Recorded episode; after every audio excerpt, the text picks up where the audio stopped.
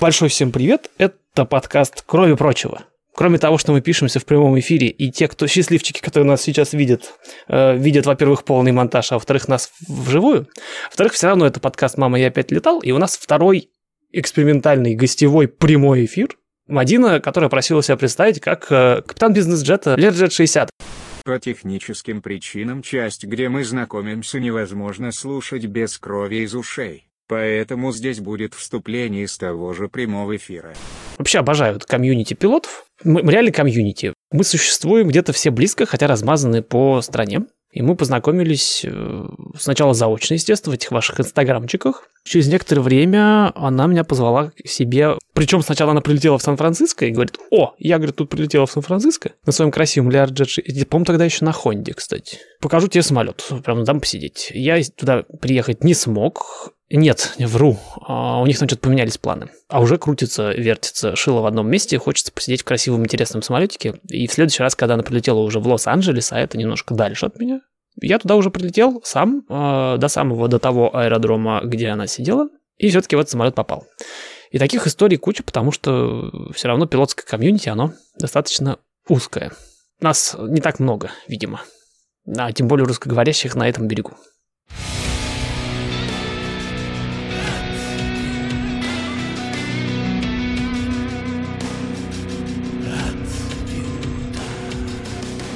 Я же не скрывал и никогда не скрываю, что я пишу подкаст себе, а потом просто показываю людям. Оставляя за скобками вот это все обсуждение по поводу того, что комьюнити пилотов и как интересно сидеть в самолетах друг у друга, я, естественно, смотрю вперед. И мы за кадром в шутку обозначили сегодняшнюю тему. Э, примерно как э, «Что мне сделать, чтобы Мадина взяла меня к себе вторым пилотом?» Звучит просто красиво, на самом деле за этим скрывается немножко другая штука. Э, и мне, да и может еще кому-то среди тех, кто нас слышит и будет слышать, интересно, какие вообще у пилотов в принципе есть варианты развития событий.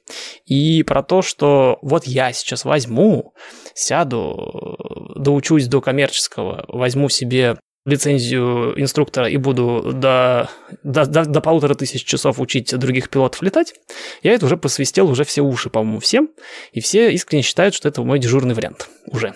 Но на самом деле это не так, потому что вариантов всегда существует огромное множество. Можно поля опрыскивать, можно электрические линии э, фотографировать э, и много чего еще всего делать.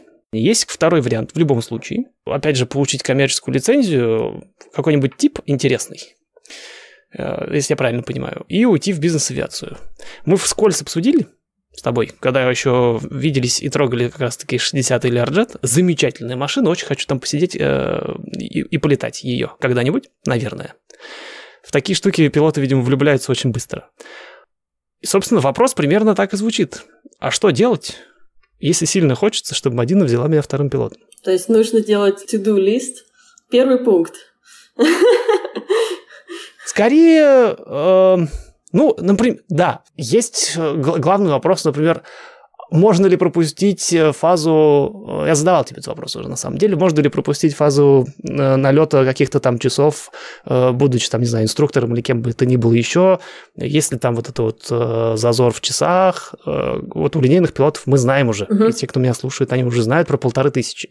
А вот с этими вот э, мини-самолетиками, все равно не поменьше, чем вот эти Боинги и Рыбасики, э, как у них дела? в этом плане? А, ну, сейчас вообще такая индустрия, ситуация в индустрии, что полторы тысячи – это очень странное число. С одной стороны, тебя ни одна страховка не опрувнет как кэптон. То есть тебе нужно хотя бы полторы тысячи, чтобы тебя посадили в левое кресло или, ну, там, понимаешь, да, то есть взяли на такую более responsible позицию полторы тысячи берут авиалинии, NetJets, то есть ты можешь уже уйти куда угодно. И получается очень тоненький промежуток между примерно там 700-800 часов, 1000-1200, когда ты можешь прыгнуть в кресло правое и остаться там, пока тебя еще не забрали авиалинии. Вот сейчас прозвучала вот эта вот э, веселая штука по поводу того, что авиалинии забирают в полторы. А для бизнес-джета, как ты сказала, 500, 800, 1000, 1200?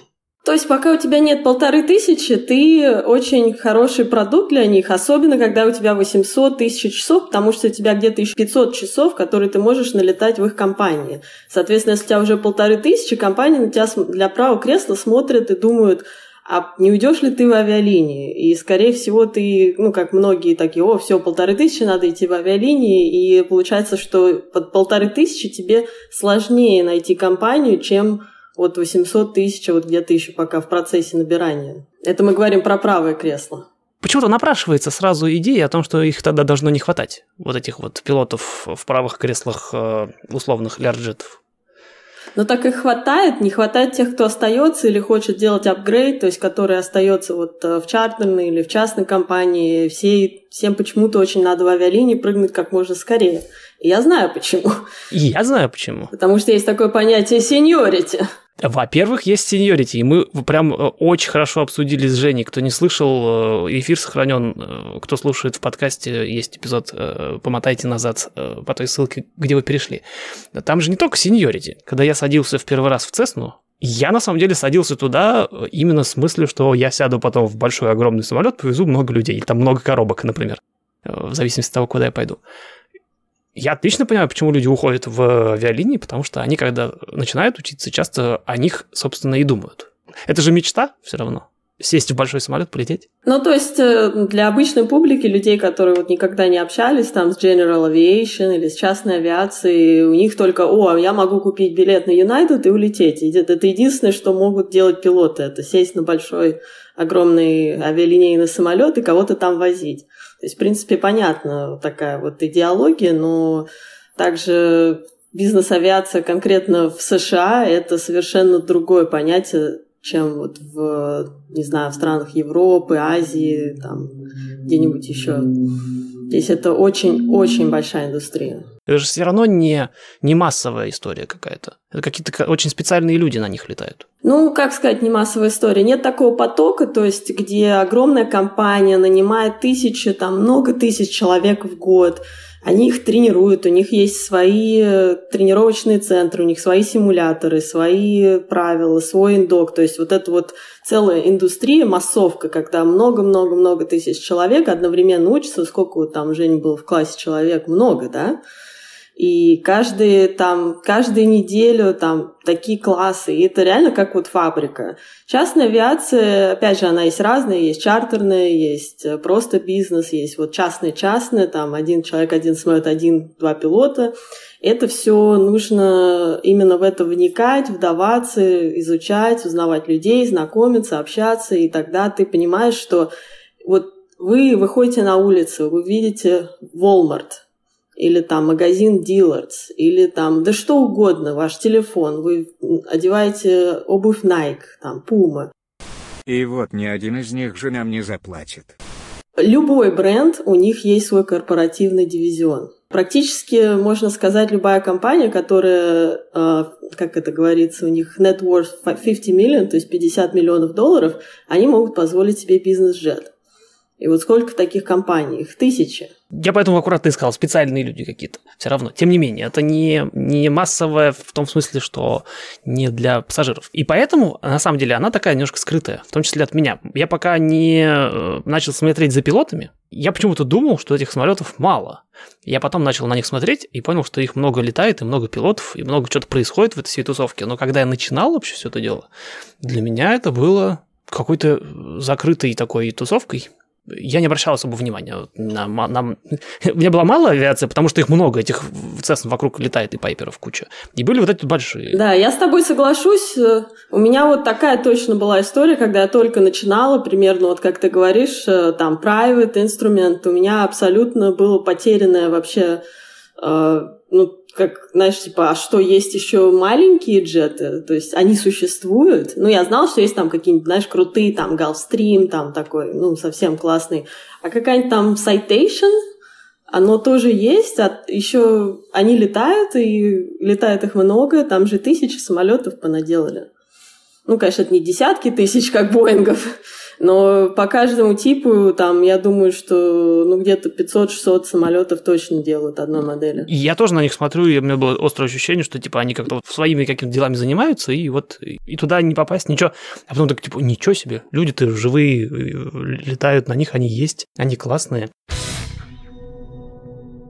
Мы говорим про каких-то постоянно гипотетических пилотов и гипотетические самолеты, э, авиалинии и так далее. А у тебя сколько часов, кстати, сейчас на лету?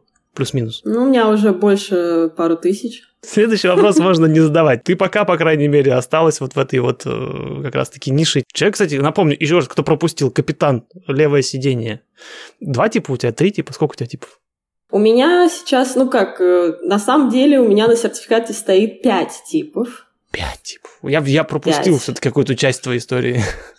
Мгм. Но они похожи, да, примерно? Нет, там не похоже. У меня четыре физических типа, то есть четыре разных самолета, и один из них, он классифицируется как два типа.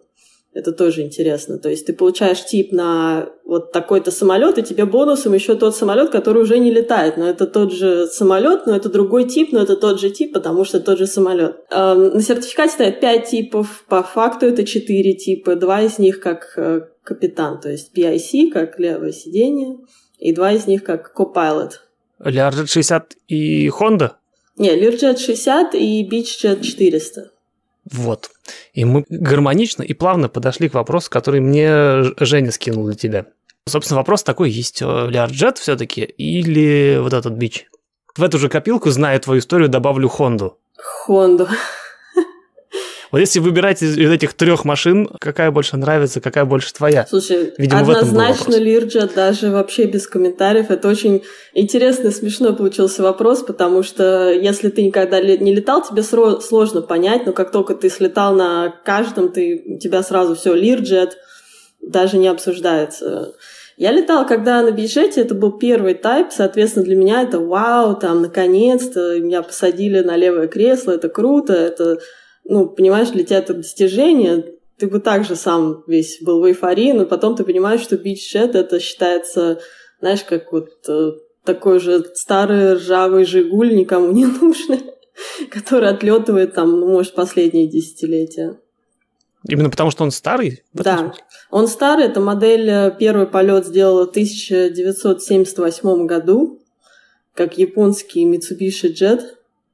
Несколько раз был переделан, обделан, там сделан как Beachjet, Beechcraft, как Hawker, потом его сделали как Nextend, и это просто такой Франкенштейн, который все еще живет и дышит, но по сути уже не должен. То есть его постепенно обновляют, я правильно понимаю? Но вся база, вся, вся рама, грубо как говорят Но он автомобилисты. все ломается, у него вся э, электрическая система, она старая, она очень вот, ну, unreliable, то есть она ломается. Капризная Даже по-нашему. последние два контракта.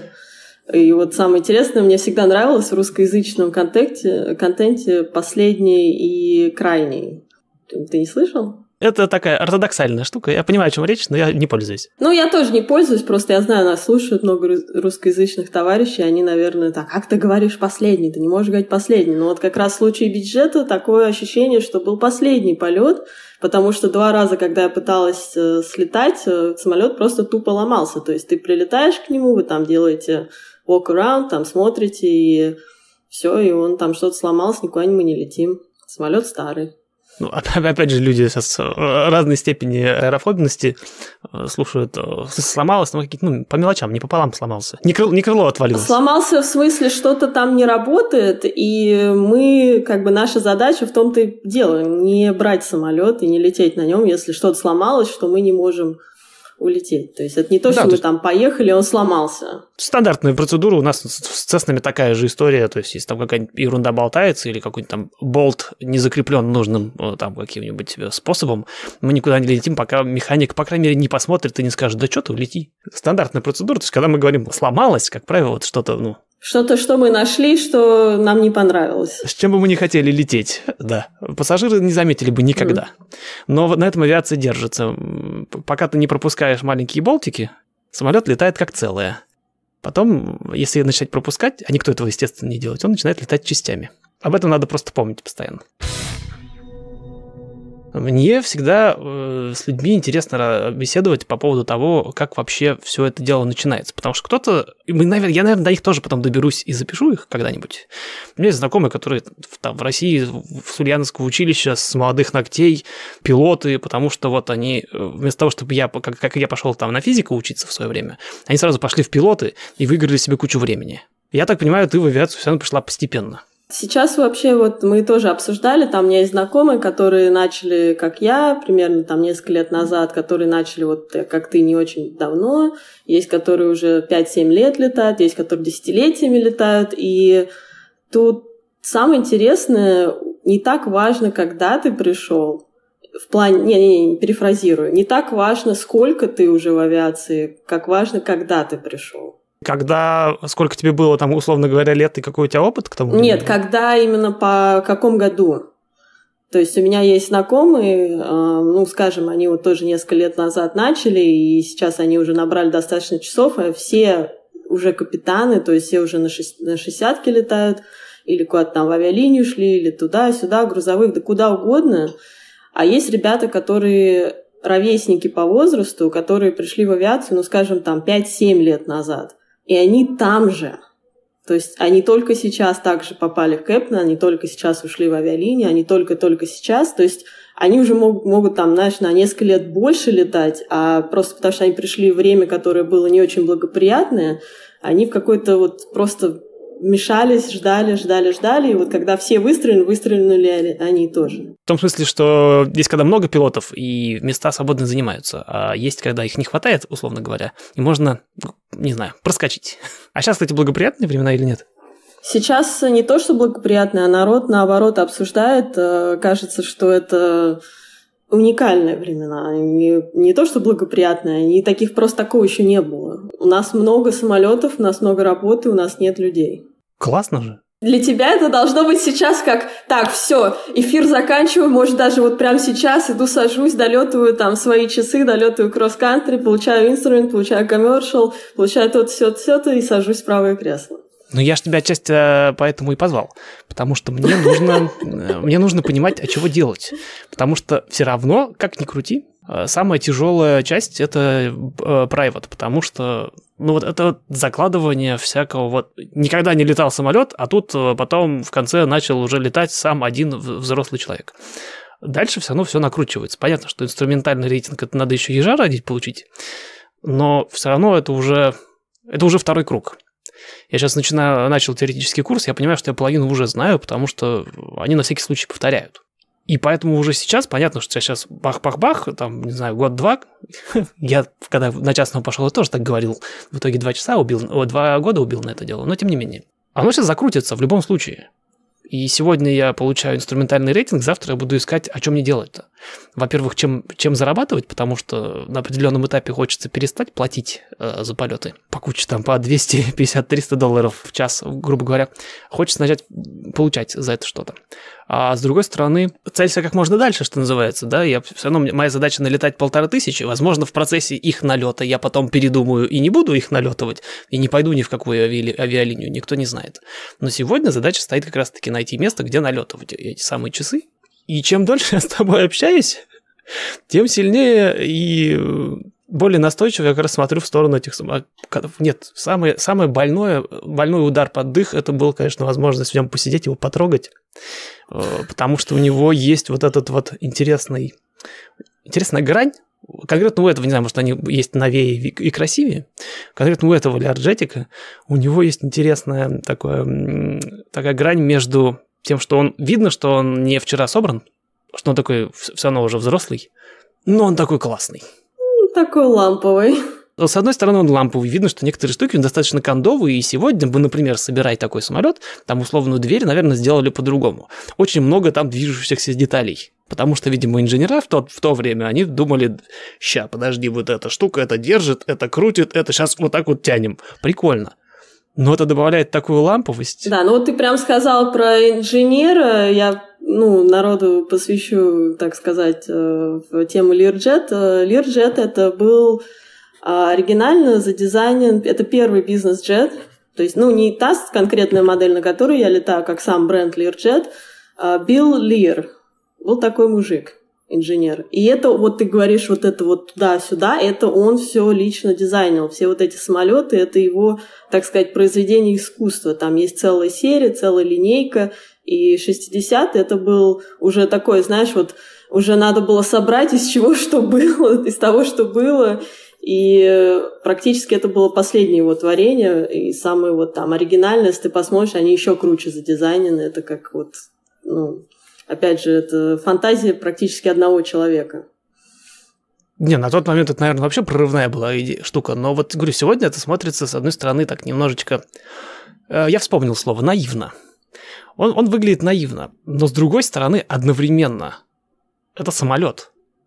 Э, и я сейчас с трудом до сих пор, на самом деле, себя в голове где-то э, ловлю на том, что я в себя с трудом убеждаю, что Цесна самолет. В том плане, что она все равно, она настолько простая, там очень мало чего надо крутить, чтобы лететь. Ну, серьезно. Справится ребенок, я проверял на своем. Ну, понятно, что там, ну, по крайней мере, если он уже летит, лететь его вообще не сложно, и там ничего не надо делать. И мне периодически приходится себя убеждать, что, типа, я вот, это самолет, я сажусь в самолет, нужно относиться к нему как к самолету.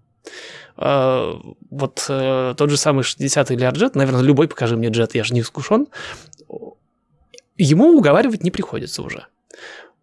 Вот он находится вот в этой вот э, переходной зоне, где он все еще прикольно интересный ламповый, потому что Боинги не ламповые ни разу. Они такие достаточно, даже старые, даже те, которые еще на будильниках летают, он тебе уже говорит, все, ты попал, чувак, это настоящий самолет, теперь лети его. Learjet, на мой, по крайней мере, взгляд, как я в него попал, посмотрел в темноте и посмотрел его изнутри, потом в свете фонариков телефонов, вот так, потому что он был, как это называется, dark and cold. Ну, как, как было, так было.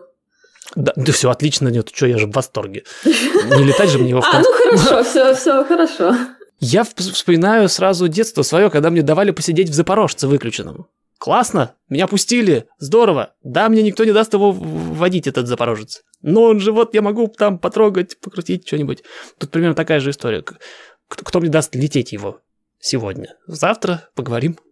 Условно, естественно, не, не, не в понедельник. Тебе его дадут лететь, тебе нужно ну, как бы рейтинги все получить, получить какое-то, хоть какое-то количество часов, и там ты уже как это творец собственного счастья. Вот, а на тот момент я просто на него посидел, и вот он прям, он самолет. Не попадаешь, в... причем у него очень интересный. Будет возможность где-нибудь его поймать, поймайте, посмотрите. Ну вот поймайте меня, я как это, по, тур по стране. Большая часть моих, по крайней мере, людей, они все равно где-то ближе к Москве. И будет тебя сложновато поймать. Но там, там интересная такая штука. У него сзади даже не автобус. Что-то типа лимузина, наверное. Там почему нет ни рядов, ничего, там просто диван поперек, ой, повдоль диван и пара кресел. Да, это говоря. называется club sitting, то есть, ну, я не знаю, по-русски клубное сидение, это четыре друг напротив друга сидения. Но так как он длиннее, у него еще впереди ты заходишь, маленький диванчик, то есть можно боком лететь вдвоем, и что я называю кресло стюардессы или бармена. У нас нет стюардессы, но сидишь как будто ты так, ну, вдали от всех. То есть ты сидишь первый и смотришь на шкафчик с напитками. Но при этом вот так вот нет там никакой двери, там просто проход, и там реально настоящий классный кокпит такой синенький, вот, э, в классических авиационных цветах. Такое ощущение, что он из двух таких частей собран, которые друг к другу отношения вообще никакого не имеют. Не, машина супер. Ну, наверное, дальше круче только вот эти вот, которые маленькие Боинги там мне показывал. Да, машина как э, в 90-х дизайнили хорошие машины. У него есть настроение. Мы, мы ушли опять в самолет. Мы ушли, как это, а, обсуждать э, лю- любовь всей своей жизни. Вот этот самолет, он такой красивый, любим, да. он такой классный, у него такие большие двигатели. Он такие классные звуки издает. Ты, конечно, еще бы классно, если бы остался, как э, посмотреть, как мы оттуда уезжали. Это вообще был бы у тебя снос На следующий, в смысле, день, когда вы уже ну, улетали. Ну да, да, но ты уже улетел. Ну, какие мои годы. Я и так прилетел, я же рассказывал, опять же, кому-то уже, кто-то мог слышать. Я же полетел в Лос-Анджелес. Просто потрогать самолет. Потрогать и улететь. Вообще, вот человек любит авиацию. Ви- видно по нему. Две истории в моей жизни было. Это вот хоккей и авиация. Э, для меня всегда была мечтой просто не то чтобы играть в хоккей, а встать на лед одетым как хоккеист и потолкать шайбу. А я сейчас играю в хоккей, потому что здесь это реально возможно оказалось.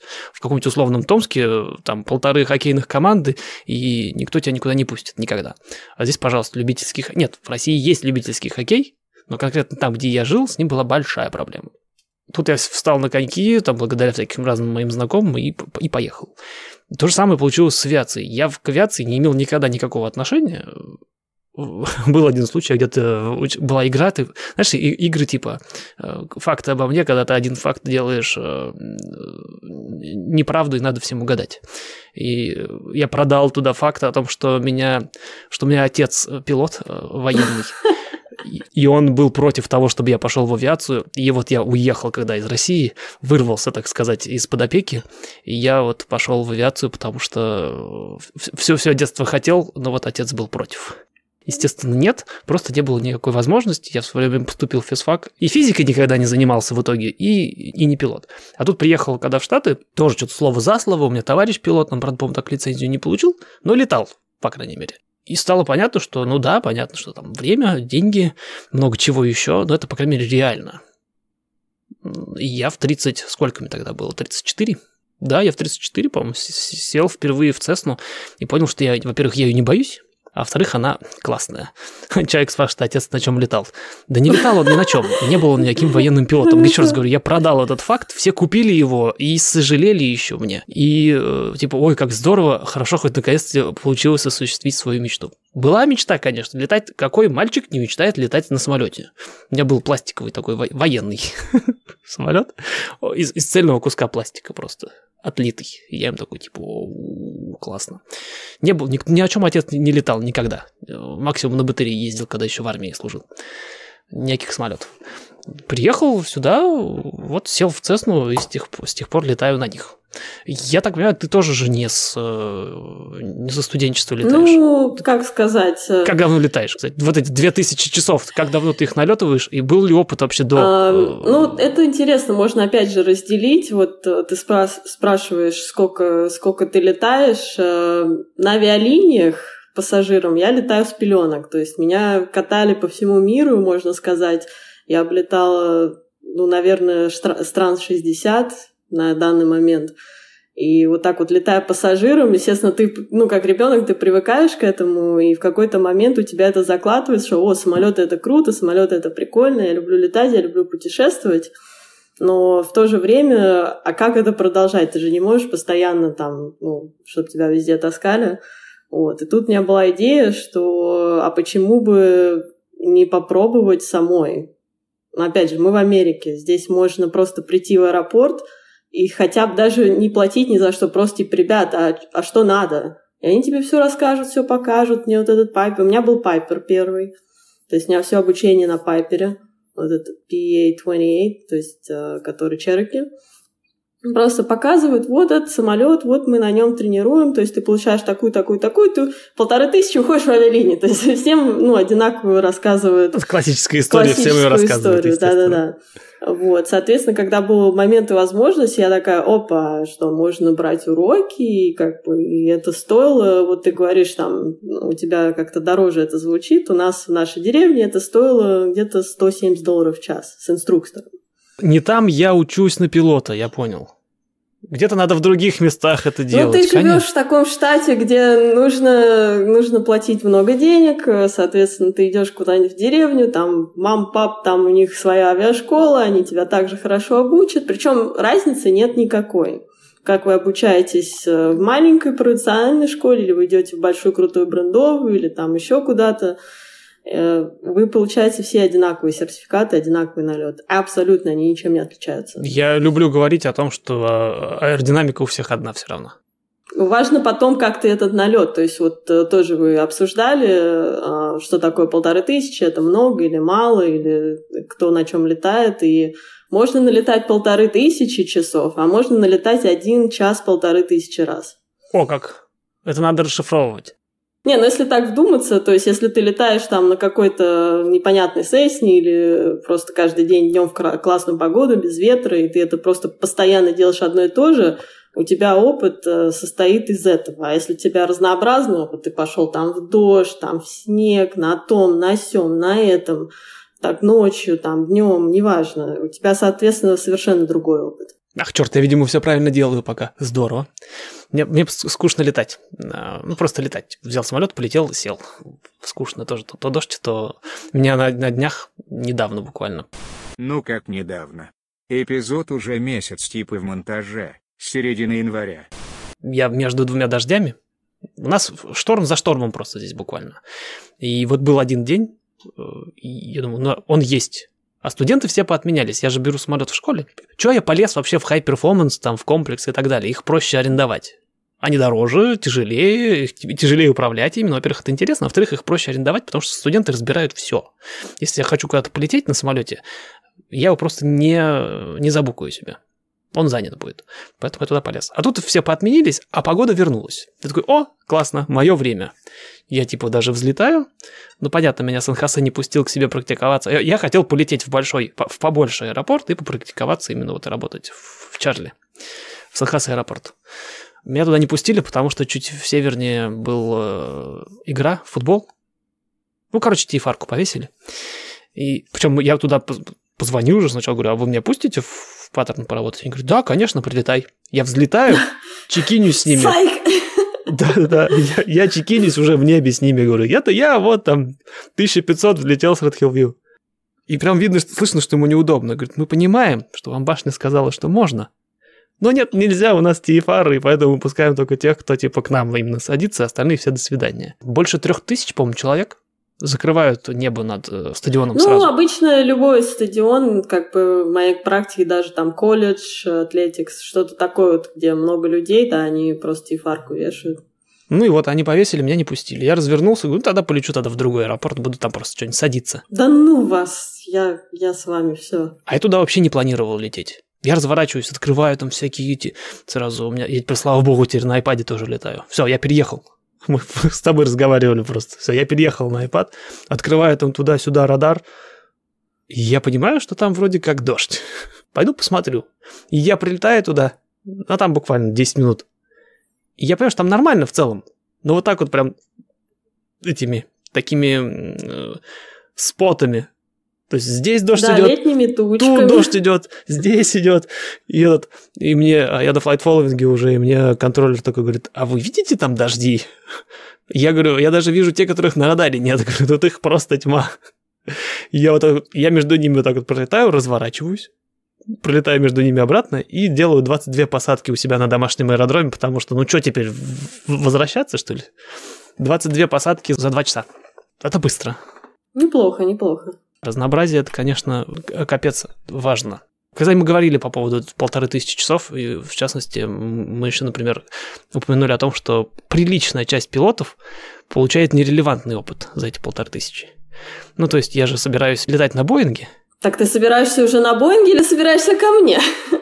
Я говорю, условно говорю, говорю, человек такой говорит, я, говорит, собираюсь летать на Боинге, и поэтому налетал полторы часов там на Пайпере или на Цесне, например. Ну да, молодец, но тебя все равно доучивать, переучивать. Да, это вот хорошее, вот, кстати, ты, ну, сказал там, что вот я там на Пайпере на Сесне, и потом меня на Боинг взяли. Ну, в Америке не берут на Боинг сначала, скорее всего, на Embraer или на что-то, на какой-то региональный. Ну, я условно говорю. И получается, что происходит, если ты налетываешь полторы тысячи хоть как там на любой сессне, да даже инструкторство. Я знаю, Женя у нас так и налетал. Это самый быстрый способ – но первый раз, когда ты попадаешь в симулятор, ты попадаешь в любой джет, тем более уж региональный авиалайнер, у тебя идет взрыв башки.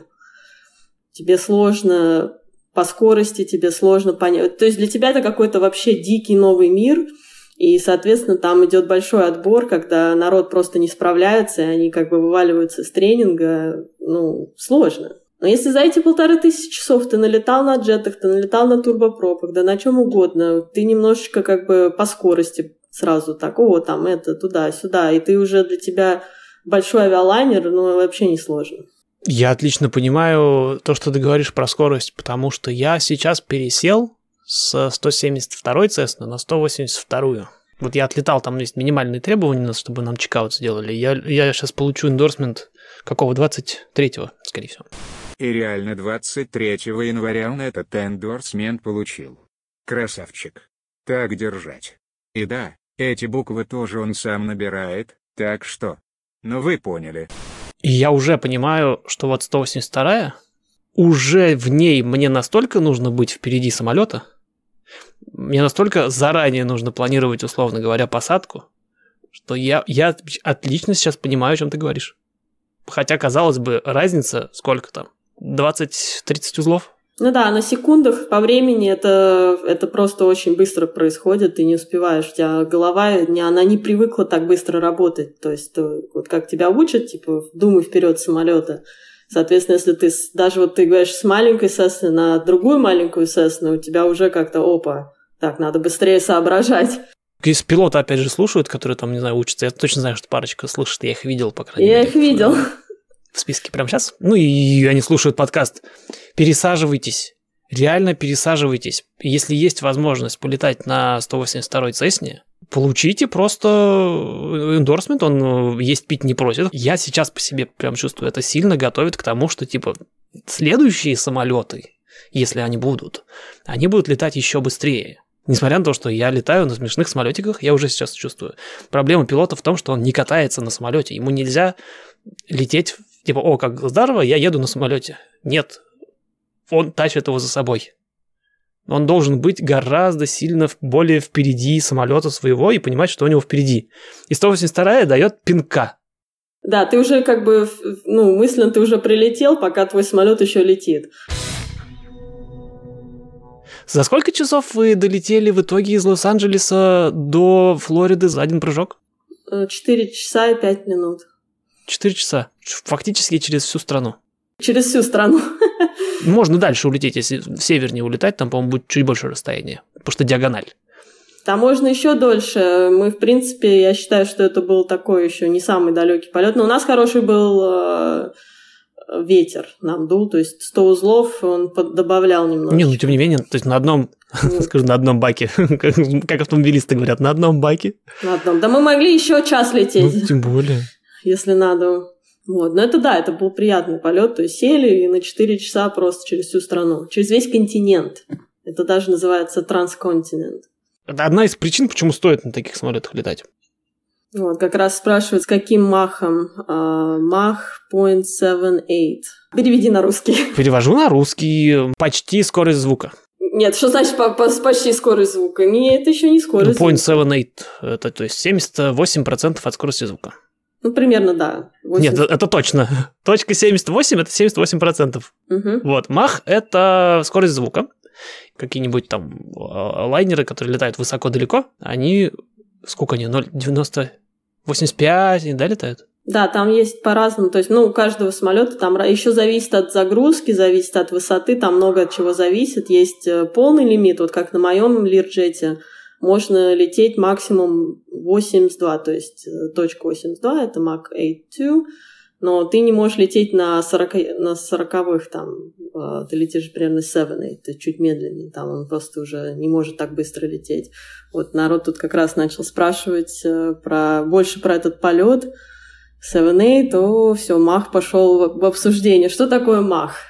Скорость звука. Один мах – это скорость звука, да, соответственно, когда мы говорим, что это ну, 0.78, точка 78, 78% скорости звука. Но звуковые самолеты скорость звука не переваливают, потому что э, на рубеже, эта физика дальше уже пошла, потому что при переходе на трансзвуки и сверхзвуки там совершенно другая физика наступает. И у них чисто конструктивно, даже, они это делать, э, они свою аэродинамику поддерживать не смогут.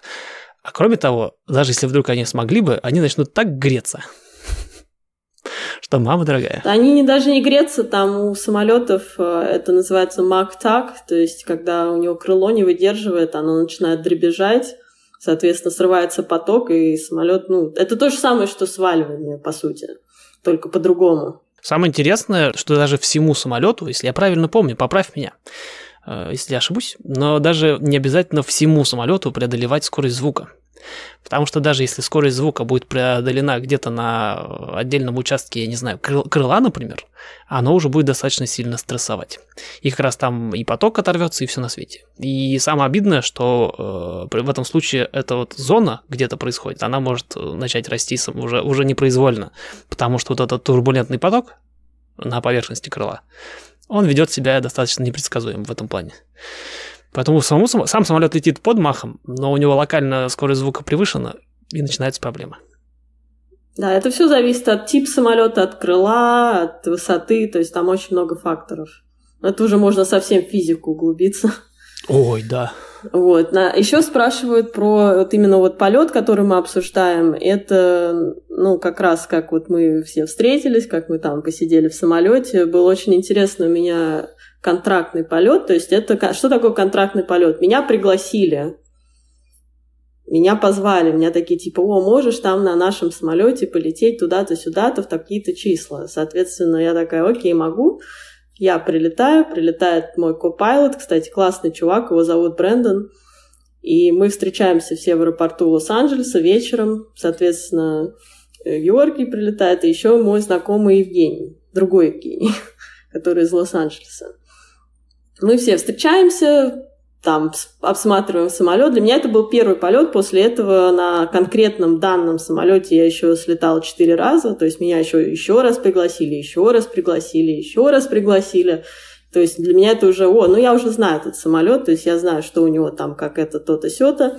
Э, когда вы, ребят, приходили, это был первый раз. У нас была миссия, то есть мы прилетели за вечер до, переночевали, и утром вылетели из э, аэропорта Van Nuys, который Burbank, который недалеко от Лос-Анджелеса, прямым беспосадочным рейсом в Форт Майерс. Форт Майерс – это западный берег Флориды. Вот как раз мы говорили, что это примерно было 4 часа, я точно помню, что это 4 часа 5 минут. У нас хороший you э, know, этот ветер попутный, скорость. Там уже мы летаем примерно с одинаковой скоростью по маху. То есть это не, не от этого зависит, это зависит от того, как ветер дует. Без, без заправки, без посадки, конечно, 4 часа уже сидишь такой, чем бы заняться, уже даже поболтать не о чем. Мы там начали фоткаться, то есть меня народ спрашивает, как, типа, а что вы, вы же там работаете, что вы фоткаетесь-то? Блин, мы 4 часа сидим, просто сидим. Нам нечем заняться. Ну, там был еще, кстати, Wi-Fi в этом самолете. Это было вообще классно, потому что мы просто потом залипали в Инстаграме, смотрели какие-то там... По очереди, да? Нет, а, ну как по очереди. У каждого свой телефон. Каждый... Кто-то же летит самолет? А, ну, он летит, автопилот летит. Мы-то просто разговариваем с диспетчерами, переключаемся с центра на центр, и это порой ты можешь там минут 20 вообще ни с кем не разговаривать, просто сидишь, ждешь, пока тебя позовут на следующий переключиться. Нет, ну ты же понимаешь, не я задаю эти вопросы, а это гипотетические люди. Типа, как это, как это так? Вы же летите самолет. Но мы летим в самолет, самолет летит сам себя. Вот мы только что рассказывали, что нужно лететь, там впереди самолета, а тут мы говорим, типа, как так? Автопилот сам делает работу, сейчас заметит пилотов всех. Да, на посадке, на заходе, на взлете, на боре высоте, на снижении, да, ты летишь самолет, но когда ты летишь 4 часа, из них 3 часа ты просто летишь вообще по прямой, никуда практически не сворачивая, и ничего не происходит, погода хорошая, то есть, э, ну, вот попробуйте посидеть три часа, посмотреть. Там даже какой-то момент уже было неинтересно смотреть. Сначала был Денвер прикольно, а потом облаками затянуло, и ты просто, ну, сидишь такой, смотришь, болтаешь. Я обожаю проводить аналогии и условные... Опять же, я не сразу это понял, потому что первый кросс-кантри это типа, а, черт, я лечу, там еще был интересно, у меня такой круг большой. Я сразу, первый, первый сольный кросс-кантри, я сразу решил покрыть это требование 150 миль, который. Мне же не сложно. Вот, и первые кросс-кантри, они такие все немножко суматошные, типа, действительно, я сейчас там, вот, я лечу, там туда, это время про- проверил, там, здесь, здесь топливо посчит- пересчитал зачем-то, все.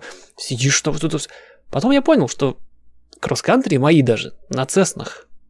Это взлет, и потом вот так вот одним пальцем да, 172 Cessna, потому что, ну, нет у меня автопилота. У нас автопилот — это трим. Больше ничего нету. Оттримировал ее, она летит вперед, и вот одним пальцем просто, чтобы она не сильно уходила вот с направления. И все. В Цесне нечего делать, по большому счету. На дли- длинных, ну, каких длинных? Она максимум 3 часа может лететь. Потом у нее бензин заканчивается. Самолет, даже маленький, он летит сам. А тут автопилот, естественно. Мы потихонечку подходим к другой интересной теме по поводу того, что у, у пилотов со всеми их красивыми видами, самолетами и инстаграмами есть рутина, и она догоняет рано или поздно все равно. Рутина? Ну расскажи мне, что за рутина? Не, ну вот, ты сидишь 4 часа. Она такая ситуативная. Ну реально же скучновато бывает.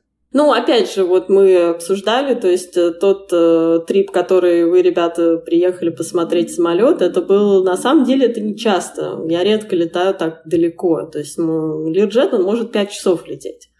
Но у нас обычный полет, э, от 10 минут до получаса, до часа, до полтора часа, два часа, неважно. То есть он на самом деле это все зависит от того, куда мы летим. Соответственно, если полет у нас 10 минут, там все очень быстро происходит. Там даже, по-моему, зевнуть некогда.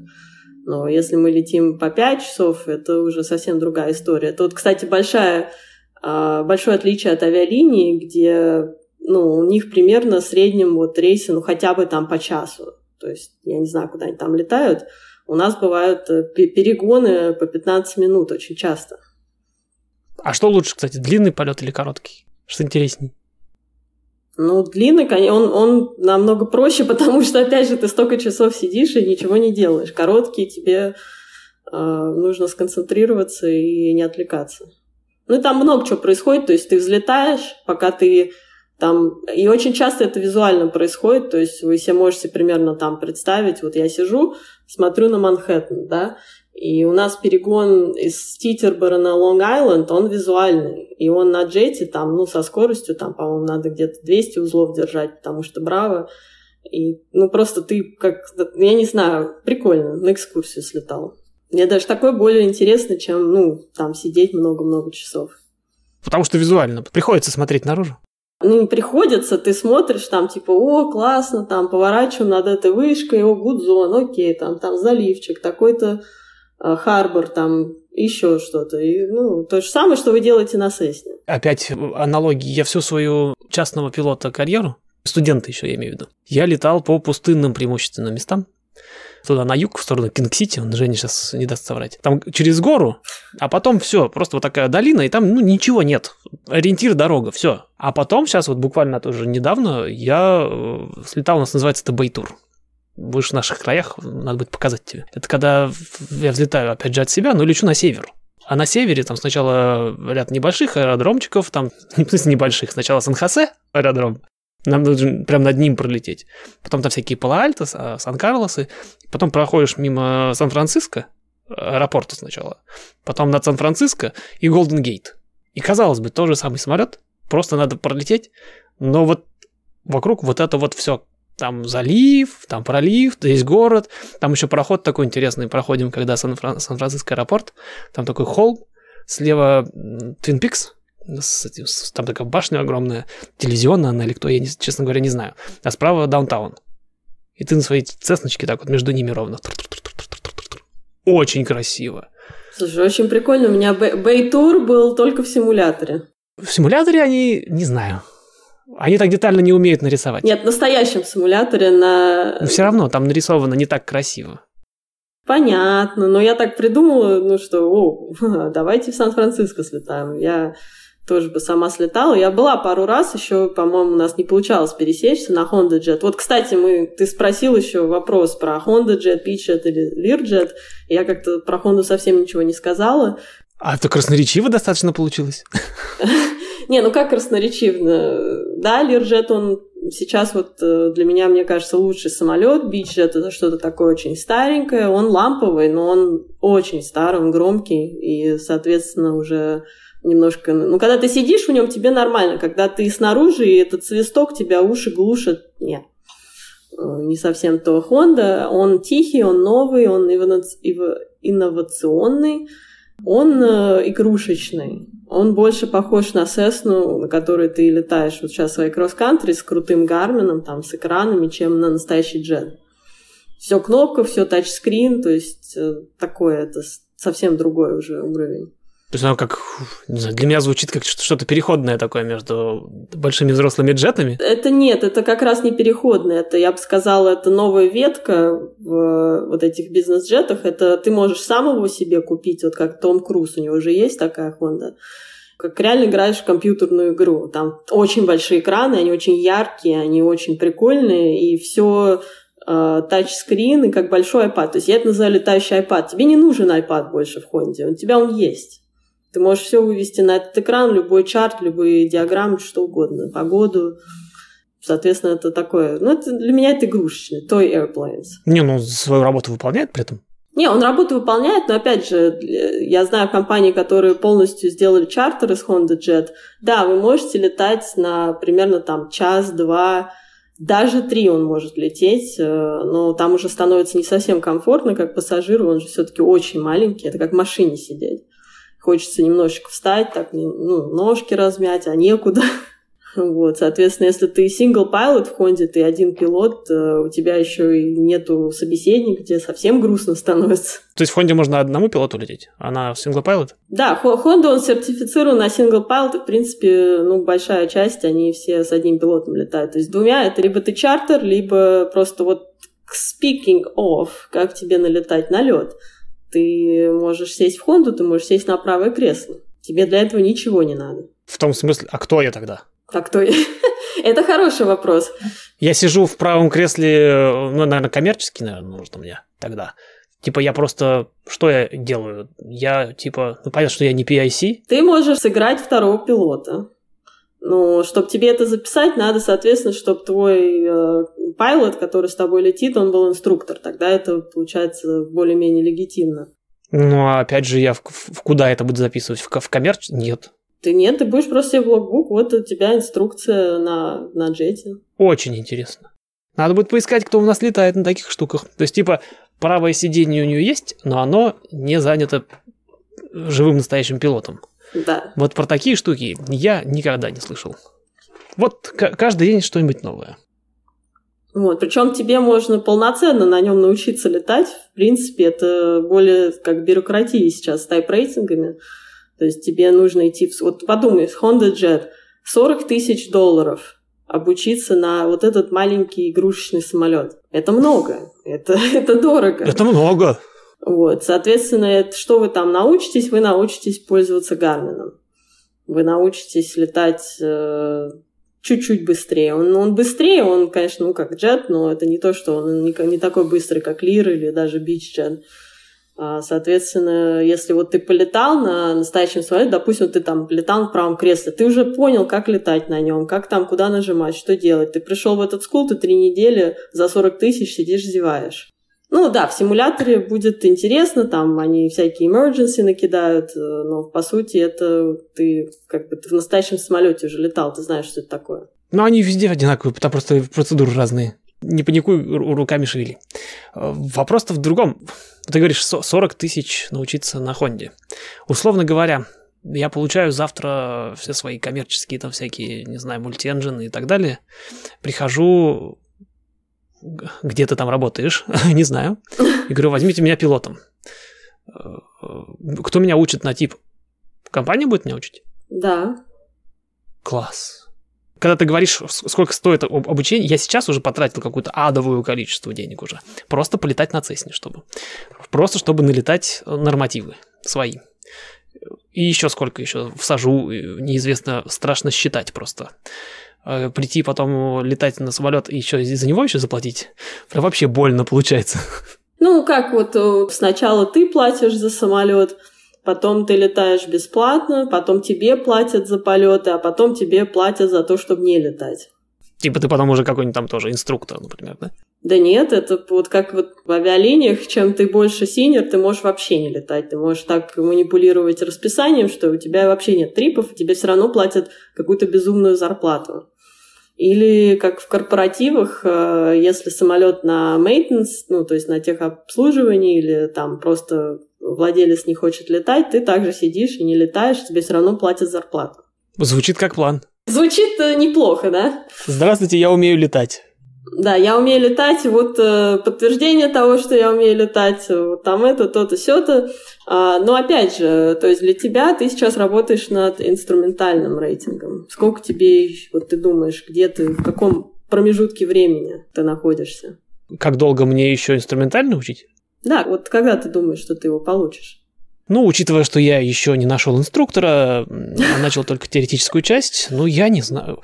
А еще мне э, испорчен сейчас прицел сбит моим э, private пилотом, потому что я планировал его за год закрыть, закрыл за два. ох, тяжело это все оценить, но я не знаю, я очень сильно надеюсь на полгода 9 э, месяцев, вот так вот, потому что я хочу закрыть его и коммерческого за год, за год с небольшим. Вот, вот так примерно. Если получится быстрее, ну классно. Я теперь очень аккуратен в оценках, потому что, еще раз говорю, пипельку я получал долго. Ну, пипелька, она так сложно, можно сказать, плюс там сорганизоваться своим расписанием, с погодой, вот. ты более лимитирован на эту погоду. А, соответственно, у тебя мало, меньше дней, которые ты можешь летать. Инструменты получаешь. В принципе, все, кого я знаю, кто получил инструмент, у них никаких нет проблем дальше получить commercial, малти, да что угодно. То есть это какая-то такая отрывная точка. Вот даже у меня, я получила инструмент, я не знала, ну как, у меня была типа авиалиния, это все, что есть. И тут меня приглашают на маленький клипс джет. Просто типа, о, пойдем покатаемся, у нас там в соседнем ангаре джет. Я такая, окей, давайте. И, ту, и тут просто он настолько простой, этот самолет. Он как Cessna, как Warrior с э, турбинными двигателями. То есть он ну, такой же, он маленький. И я поняла, что так, подождите, это что-то очень легко получилось. Он такой, да, только никому не говори, что это легко. Ну, мы никому не скажем. Да, то есть мы, не, это, это, не, это не легко, нет. Вот, так что здесь э, и тут такой, вау, так это все, и как бы это, ну вот и все. То есть ты, ты получив инструмент рейтинг, у тебя дальше только скорость. Ну, то есть там, чем самолет быстрее, чем он больше, тем он, ты, тебе нужно быстрее соображать. А так, чтобы что-то суперсложное, это не аэробатика, где ты учишься там какие-то фигуры высшего пилотажа делать. Ну вот я, я примерно такое же чувство есть, что я говорю, сейчас подзастряну все равно на инструменте, а потом жизнь будет проще после инструмента, это гарантированно. Я там налетаю какое-то адовое количество же кросс-кантри, там 50 часов надо налетать. Я из них уже 20 налетал, кстати, как выяснилось. А пока монтировал, так уже 36. Вот. И, и я потом коммерческого-то чего-чего, а часов-то мне точно хватит. Потому что я их уже говорю, у меня их 200... Сколько? 230 уже. Много. Слушай, так ты, ты почти готов, тебе чуть-чуть осталось. Я сейчас уже работаю на коммерческого, конечно. Я уже сейчас его долетываю. Я потом, когда получу инструментальный, я такой, типа, какие там упражнения нужно сдать, спрошу я. Э, научусь вот эти вот делать красивые штуки. Забыл опять, как они называются, э, пока просто не нужно. И все, я его сдам. То есть коммерческую лицензию я, скорее всего, сдам достаточно быстро. Да, коммерческая лицензия, вот я, я тебя уверяю, ты получаешь инструмент рейтинг, ты забываешь, как делать посадки, но потом ты быстренько вспоминаешь, как делать посадки. А, ты, ну, может, часов 5-10 коммершал, если у тебя есть уже 250 часов, хоба сдаешь. Там маневры, они несложные.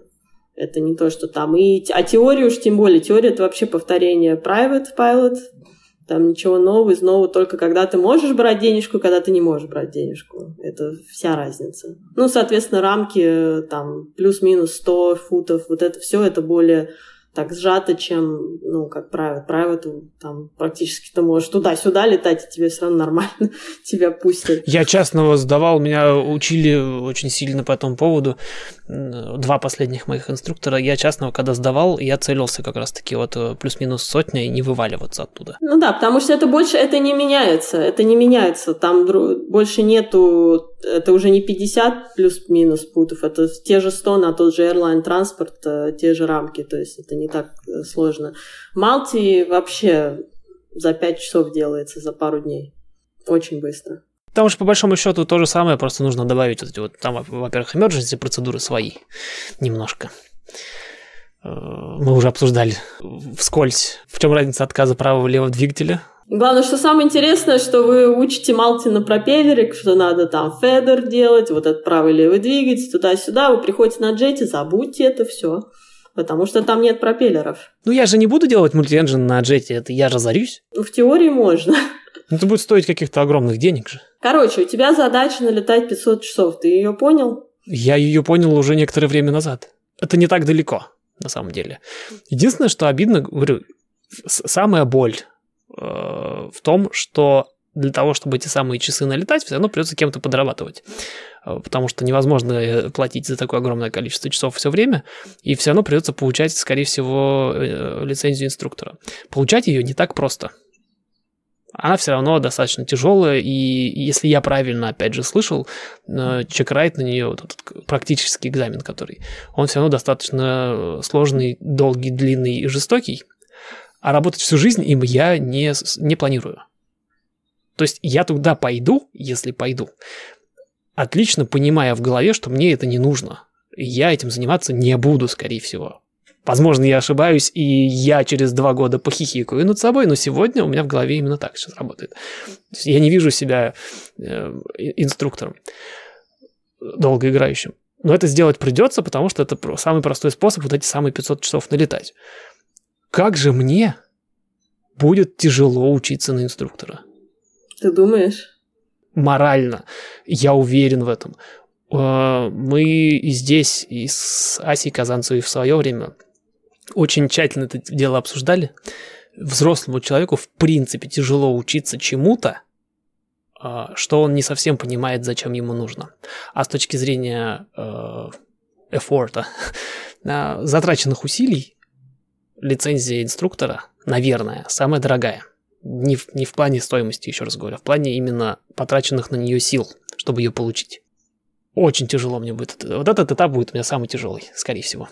Потому что мне нужно будет учиться ради того, чтобы немножко поработать инструктором. Ну, хорошая новость, э, то, что ты, в принципе, не обязан это делать. Вот я, я получил инструктора, у меня тоже есть все инструкторские CFI, AA, MEI, и пользовалась я ли этим? Да, я там, у меня было аж 10 студентов в какой-то момент, но как только меня, эй, хочешь на биче полетать в правом кресле, я получила просто потому, что у меня была возможность, плюс вот ты говоришь, столько времени, конечно, это проще, когда ты ничем интересным не занимаешься. Я получала свои инструкторские в самый разгар ковида, то есть, ну, чем еще заняться? Ну, так-то да. Ничего не происходит. Не, не надо мне второй ковид, пожалуйста, на мои инструкторские. Я сам справлюсь. это, это, это, это будет, да, это будет немножечко сложнее, так что, в принципе, ты можешь вот так вот наскрести налет. Опять же, а, как можно налетывать вот эти часы хотя бы 500, чтобы тебя хоть куда-то взяли. Тебя могут, даже по каким-то слухам мне говорили, что могут взять на шестьдесятку. У меня есть компания знакомых, они берут вот с пеленочек э, самых таких э, пупсиков, которые потом вырастают уже ну, в полноценных пилотов за там год-два. И, ну, соответственно, если у тебя тысяча часов или вот хотя бы 800, где-то вот в этом районе это самая золотая середина, потому что тебя еще нету полторы, и ты никого не испугаешь тем, что, о, я уйдешь в авиалинии. Но в то же время у тебя уже хоть какой-то там откуда-то налет есть.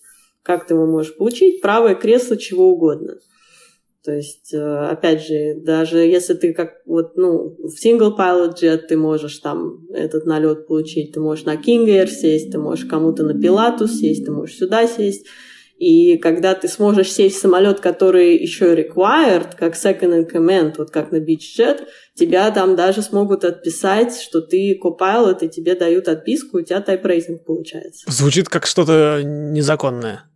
Нет, это вполне нормальная процедура. Там есть понятие in-house type rating. То есть ты делаешь три посадки, три взлета, и тебе там дают какой-то базовый курс, э, не знаю сколько там он длится, зависит от того, кто тебе этот курс дает, и отписывают, и ты валидируешь, получаешь э, рейтинг второго пилота.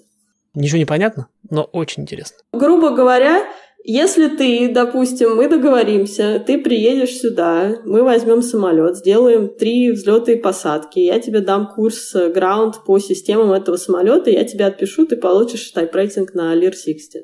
А как я сяду в правое кресло Lear 60, если он требует двух пилотов? Ну вот ты второй пилот. Так я же еще пока нет. Ну вот пока нет, мы тебя тренируем. А, ну ты инструктор. И, да, я даже не то, что инструктор, я как Airline Transport Pilot тоже могу отписывать.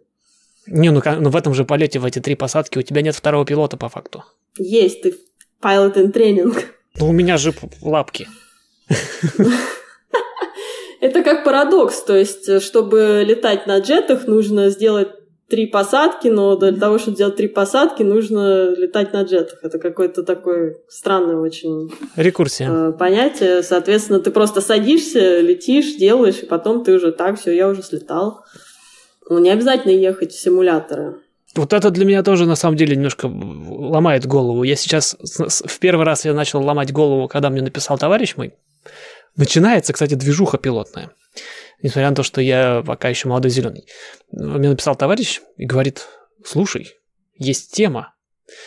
Мы же, говорит, с тобой оба теперь частные пилоты настоящие. Он сдал, э, что там, две недели до меня, например. Незадолго до меня. Мы параллельно учились. Говорит, мы же с тобой настоящие частные пилоты, и мы оба типа пошли на инструменты. А давай мы с тобой, как safety pilot, друг, друг с другом будем летать и типа и аренду пилить, и, и часы налетывать, и инструктору не платить, ха-ха-ха, чтобы они там на нас не наживались на бедных, видимо. И я такой, ну, хорошая идея, пойду, короче, узнавать, как это работает. И типа там кто там кому считает какие PIC, это я сейчас теперь уже понимаю, например, как это работает. Но там такая неочевидная штука. То есть идет симулированное инструментальное время, с одной стороны, потому что, ну, типа, то есть, что такое safety pilot, объясню людям, которые не совсем в, в, в, в теме.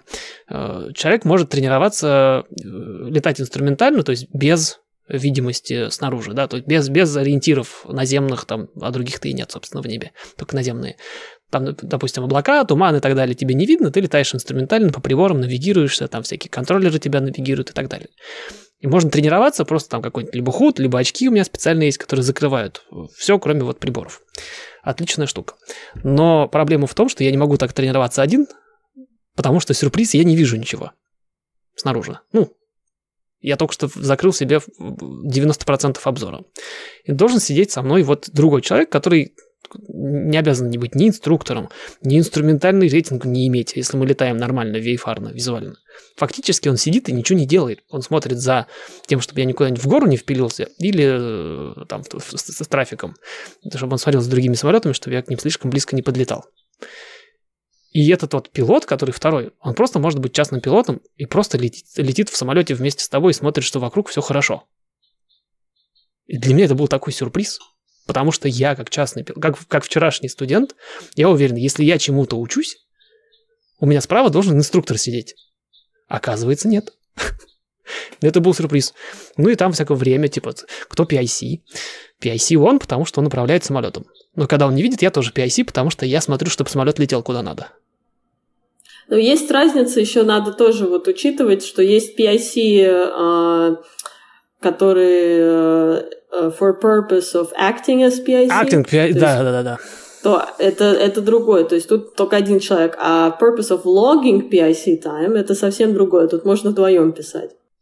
Вот, вот, вот, я когда начал все вычитывать, потому что нужно понимать, как это работает, мне же как, опять же, мне же важно, какое время я записываю себе, потому что мне же PIC-шное время тоже где-то там понадобится отдельно. Ну, короче, летаешь как можешь, куда можешь, э, Главное, пока ты не коммерческий пилот, ты ни за что денег брать не можешь. Ты можешь разделять там стоимость аренды, если там ты с кем-то куда-то вместе летишь, то есть это можно. Это да. А когда ты коммерческий, у тебя уже немножко другие привилегии. И вообще я вот, ну, обсуждаю там в каком кресле, что, куда, на чем. Single pilot это лучшая вещь, потому что тебя могут посадить без страховок, без всего. И ты как бы в реальном самолете с реальным штурвалом, и ты реально летишь. Это самый крутой опыт, который можно получить. Ну и пилот должен быть готов, который, который настоящий пилот в это время. Так он single pilot, он по сути ты там как пустое место. Но по сути потом ты можешь сыграть в ко-пилота, и по сути ты можешь вообще сам лететь. То есть тут уже как, ну, как вы договоритесь. Ну я, ну, я говорю, то есть вот этот пилот, который там летит, который настоящий в этот момент угу. пилот, он должен быть как бы готов отдать тебе, не знаю, самолет на время, например. Да. Потому что, значит, смысла-то нету никакого, что я там просто сижу. Главное, чтобы не забыл, чтобы он тебя отписал, тогда все считается. Вот как у меня был э, целый тур на Хонде, опять же, говорим про эту Хонду. А, представляешь, вот мы наняли пилота на 7 дней, single pilot. Но меня туда посадили, потому что я уже начинала работать с этими ребятами, но это уже после бичет, то есть я уже полностью квалифицирована, и только у меня нету допуска на Хонду, потому что там, в принципе, только допуск single pilot. Второго пилота на Хонду это такой ну, знаешь, как зачем такой допуск, когда нет второго пилота, так что его не обязательно все делают, но делают. Ну так вот, и чувак, он просто тупо заболел на второй день. И заболел очень сильно. И он там сидел, а летела я. То есть спокойно вот я вообще, про это говорю. как бы это... Чтобы давали рулить, потому что практика же важна. Рулить, э, то есть он, он там есть, если что, он проснется. прокашляется там. Ну, на самом деле, на таком уровне, вот к чему вот эти вот мы обсуждали все тайп-рейтинги, сколько это стоит, уже когда у тебя много часов и много опыта, один от другого самолета практически не, отлича... не отличается. Ты можешь сесть во что угодно и полететь.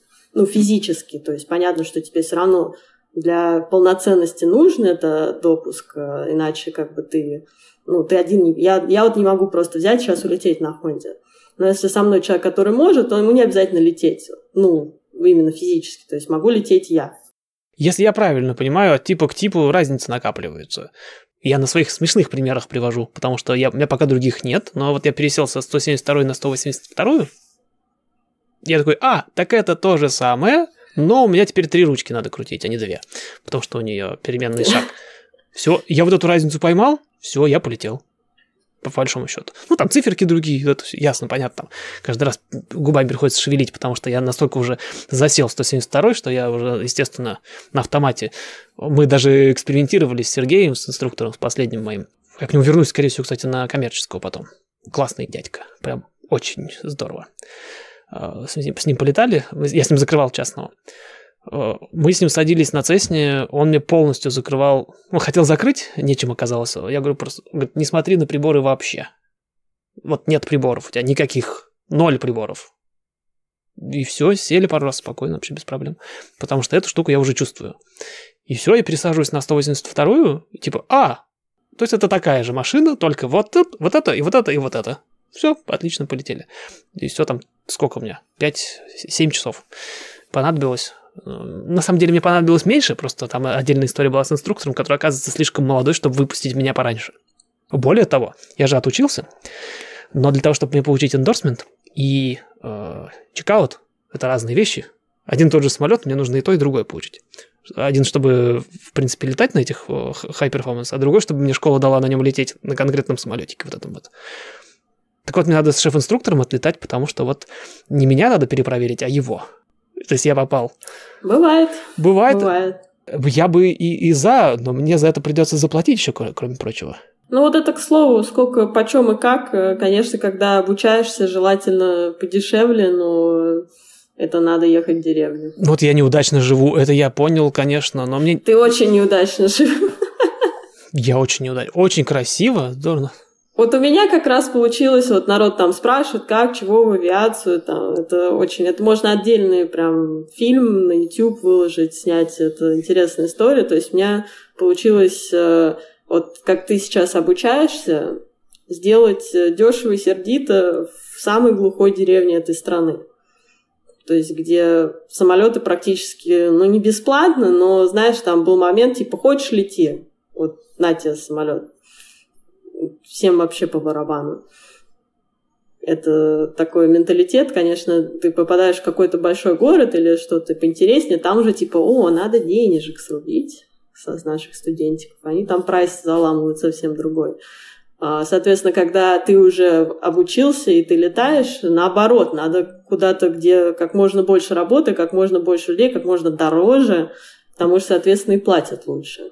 То есть у тебя такой вот э, момент, когда если вот ты сейчас поедешь в деревню, и ты попробуешь там найти работу, тебе будут платить, наверное, раза в два меньше. Ну, там и жить дешевле, на самом деле. По большому счету. Ну и да, жить дешевле. Но по сути, если ты так посчитаешь, лучше срабатывать больше, чем жить дешевле. Человек спрашивает, можно ли получить координаты этого волшебного места. Видимо, где-то училась.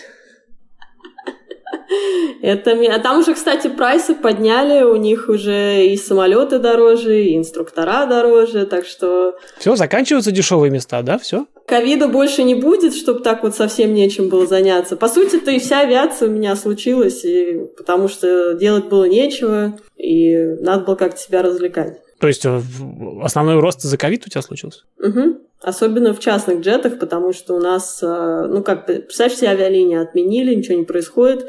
Тут народ типа, о, нам нужно летать, накупил частных самолетов, летать с одним пилотом стрёмно, садись, будешь вторым пилотом.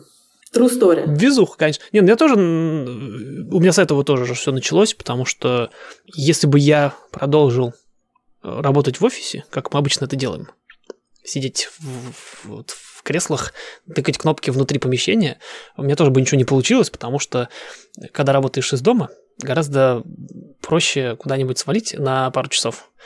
Каких пару часов? Три-четыре на самом деле получается в итоге. Каждый раз отлетать, э, там какое-нибудь э, занятие веселое, вернуться и дальше работать. Потому что когда ты уезжаешь из дома, этого никто не видит. А когда ты уезжаешь из офиса, это видит половина офиса. Шутки шутками, но на самом деле у меня вся, все обучение началось э, в том числе и потому, что мы вот начали удаленно работать.